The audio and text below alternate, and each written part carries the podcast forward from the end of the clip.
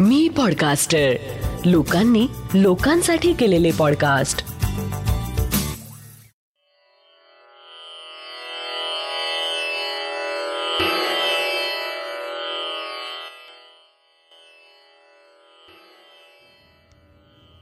श्री गजानन महाराज की जय. श्री गजानन अनुभव ह्या पॉडकास्टचा हा एकाहत्तरावा भाग. गजानन महाराज आमच्या मनात हवेत.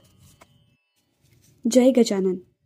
श्री गजानन महाराजांचे भक्त जेव्हा केव्हा एकत्र येतात आणि त्यांच्या गप्पा रंगतात तेव्हा त्यात शेगाव आणि महाराजांची प्रचिती या दोन गोष्टींचा उल्लेख हमखास निघाल्याशिवाय राहत नाही. मध्यंतरी आम्ही काही लोक याच संदर्भात बोलत असताना कुणीतरी प्रश्न उपस्थित केला की शेगावची शिस्त तेथील वातावरण याचा मूलाधार काय? तेव्हा सर्वांचं त्यावर एकमत झालं. श्री गजानन महाराजांचं अधिष्ठान. आमच्या मनात गजानन महाराज असणं गरजेचं आहे. कारण मनात जर गजानन महाराज असतील तर आचरणात ते प्रतिबिंबित झाल्याशिवाय राहणार नाही. याच अनुषंगाने एक गोष्ट मला तेव्हा आठवली आणि मी ती तेथे कथन केली. आपण स्वच्छतेसाठी झटणारे हात तिथे नेहमीच पाहतो. आपल्या दृष्टीसमोर घडणाऱ्या घटनांची आपण बरेचदा नोंद घेतो. पण आपल्या नजरेआड एखादी उल्लेखनीय घटना घडते तेव्हा तिथे महाराजांचं अधिष्ठान आहे या गोष्टीला आपलं मन आपल्या कळत नकळत मान्यता देतं. त्याचं असं झालं की एप्रिल दोन हजार सोळाची ही घटना असावी. तेवढ्यातच माझा मुलगा जो पुण्यात मित्सुबिशी कंपनीत कामाला आहे.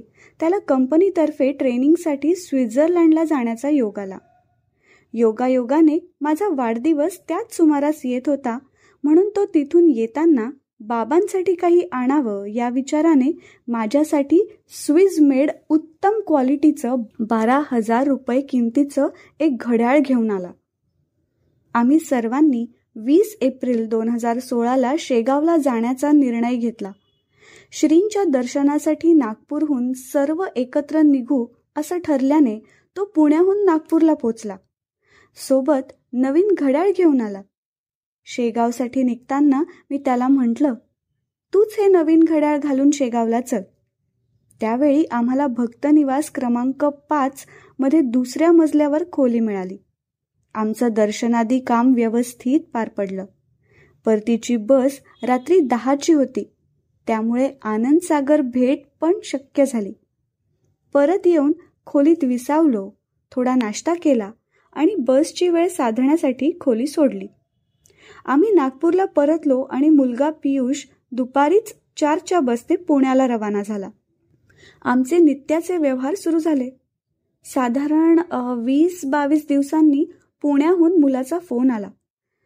बाबा मी नवीन घड्याळ तुमच्याकडे दिलं ना? मला तसं काही आठवत नव्हतं. तरीही म्हटलं मी घरी शोध घेतो. तूही पुन्हा शोध घे.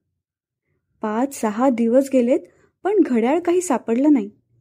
मी महाराजांच्या फोटोसमोर उभा राहून घड्याळ कुठे असावं या गोष्टीचा विचार करू लागलो आणि डोक्यात एक विचार चमकून गेला की घड्याळ कदाचित शेगावला खोलीतच राहिलं.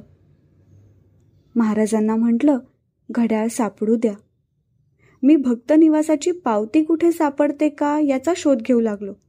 नशिबाने पावती मिळाली.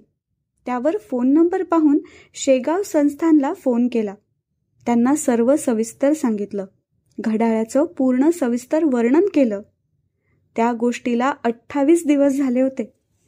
आश्चर्य म्हणजे त्यांनी लगेच प्रतिसाद देऊन तुमचं घड्याळ आहे उद्याच पुरावा दाखवून घेऊन जा असं म्हटलं. रात्रीच मी आणि माझी पत्नी शेगावसाठी निघालो. तिथे पोहोचून कागदपत्र दाखविल्यावर अक्षरशः पाच मिनिटात घड्याळ आमच्या हाती होतं. माझ्या दृष्टीने घड्याळाविषयी खरं तर कुणालाही माहिती नव्हतं. तरीही घड्याळ मिळण्याचं कारण महाराजांचं अधिष्ठान. महाराजांशी प्रामाणिकता हे होतं. अशा गोष्टी शेगावला वारंवार घडतात असं ऐकलं होतं त्याचा हा प्रत्यक्ष पुरावा होता. आम्हा भक्तांच्या जीवनात बरेचदा काही गोष्टी अशा घडतात की तेव्हा पुरत्या त्या मनाविरुद्ध असल्या तरी पुढे जाऊन लक्षात येतं की यात महाराजांची योजना काही वेगळी होती. पण असं वारंवार घडलं तरी आपण महाराजांवर पूर्ण श्रद्धा टाकून निवांत का होत नाही याची मनाला नेहमीच खंत वाटते. असाच एक प्रसंग मला आठवतो. एकोणीसशे शहाण्णवची गोष्ट. आमची प्रियंका तेव्हा चार वर्षांची होती. ती बालक मंदिरात जात असे. तिची आई तिला सायकलवरून बसवून बाल मंदिरात पोचवायची. एकदा शाळेतून परत येताना वाटेत सायकल अचानक थांबली आणि प्रियंका रडायला लागली. हिला प्रथम समजे ना एकाएकी काय झालं? उतरून पाहिलं तर प्रियंकाचा पाय चाकात अडकला होता. हिने तो काळजीपूर्वक बाजूला केला. घरी आल्यावर आम्ही आमच्या फॅमिली डॉक्टरकडे तिला घेऊन गेलो. त्यांनी मलमपट्टी करून काही गोळ्या दिल्या आणि आमची सुटका केली. आम्हाला दुसऱ्या दिवशी शेगावला जायचे होते. डॉक्टर म्हणाले काही हरकत नाही तुम्ही जाऊ शकता. आम्ही त्याप्रमाणे शेगाव दर्शनासाठी निघालो. शेगावच्या जवळच एका खेड्यात माझी मावस बहीण राहते. त्यावेळी तिच्याकडे जाण्याचा व दोन दिवस राहण्याचा माझा निर्धार पक्का होता. आमचं शेगाव दर्शन शांतपणे पार पडलं. प्रियंकाचा पाय कदाचित थोडा दुखत असावा असं तिच्या चेहऱ्यावरून भासत होतं. पूर्ण वेळ ती तिच्या आईच्या कडेवरच होती. तिचं दुखणं दोन दिवसात गोळ्या घेऊन कमी होणार होतं. आम्ही दर्शन घेऊन मुख्य प्रवेशद्वाराशी उभे होतो. वास्तविक तिथे फारशी गर्दी नव्हती. तेवढ्यात एक गृहस्थ प्रियंकाच्या अगदी जवळून पुढे गेले. त्यांचा धक्का तिच्या पायाला लागला आणि प्रियंकाने जोरात टाहो फोडला. अगदी कळवळून ती रडायला लागली. ते ऐकून आम्हा आईबापांच्या मनात कसं तरीच होऊन डोळ्यात करुणा दाटून आली. काहीही केल्या प्रियंका रडायचं थांबे ना. त्या अचानक बसलेल्या धक्क्याने खेड्यावर जाण्याच्या आमच्या निर्णयाला देखील धक्का बसला. मी मनातल्या मनात महाराजांना म्हटलं महाराज दोन दिवसांचा तर प्रश्न होता. तुमच्या दारात उभे असताना तिला असा धक्का का लागावा? आम्ही लागोलाग नागपूरला परतलो. येताच रामदास पेठ येथील प्रसिद्ध अस्थिरोग तज्ज्ञ डॉक्टर काळे यांचा दवाखाना गाठला. त्यांनी तपासून लगेच एक्स रे काढायला सांगितला. एक्स रे पाहून ते संतापले. त्यांनी विचारलं हे केव्हा झालं? त्यावर मी म्हणालो दोन तीन दिवस झालेत.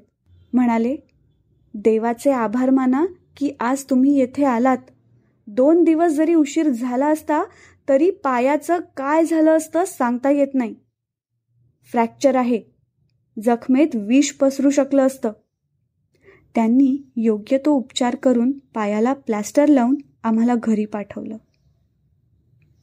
एका महिन्यात प्रियंकाचा पाय पूर्ण दुरुस्त झाला.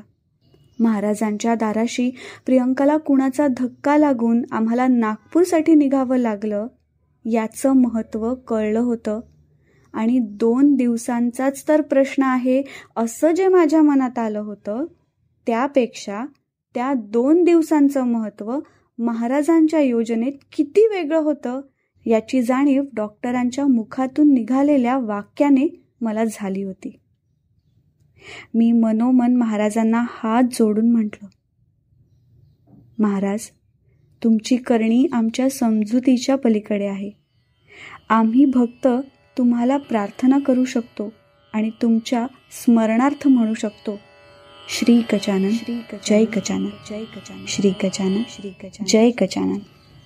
आत्ता आपण ऐकलात हा अनुभव आहे श्री गिरीश पुरुषोत्तम वझलवार नागपूर ह्यांचा जयंत वेलणकर यांनी शब्दांकित केलेला पौर्णिमा देशपांडे हिच्या आवाजात आणि नचिकेत शिरे प्रस्तुत श्री गजानन अनुभव ह्या पॉडकास्टचा हा भाग. हा अनुभव तुम्हाला कसा वाटला हे आम्हाला नक्की कळवा. आणि तुमच्याकडे असे काही अनुभव असतील तर ते पण आम्हाला पाठवायला विसरू नका. आपल्या प्रतिक्रिया किंवा अनुभव आमच्यापर्यंत पोहोचवण्यासाठी डॉक्टर जयंत वेलणकर आणि मी पॉडकास्टचे डिटेल्स एपिसोडच्या शो नोट्समध्ये दिले आहेत. दर गुरुवारी नवीन अनुभव ऐकण्यासाठी मी पॉडकास्टरच्या यूट्यूब चॅनलला लाईक आणि सबस्क्राईब करा. आणि मी पॉडकास्टरचे इतरही पॉडकास्ट नक्की ऐका. लवकरच भेटूया पुढच्या गुरुवारी एका नवीन अनुभवासोबत. तोपर्यंत श्री गजानन जय गजानन.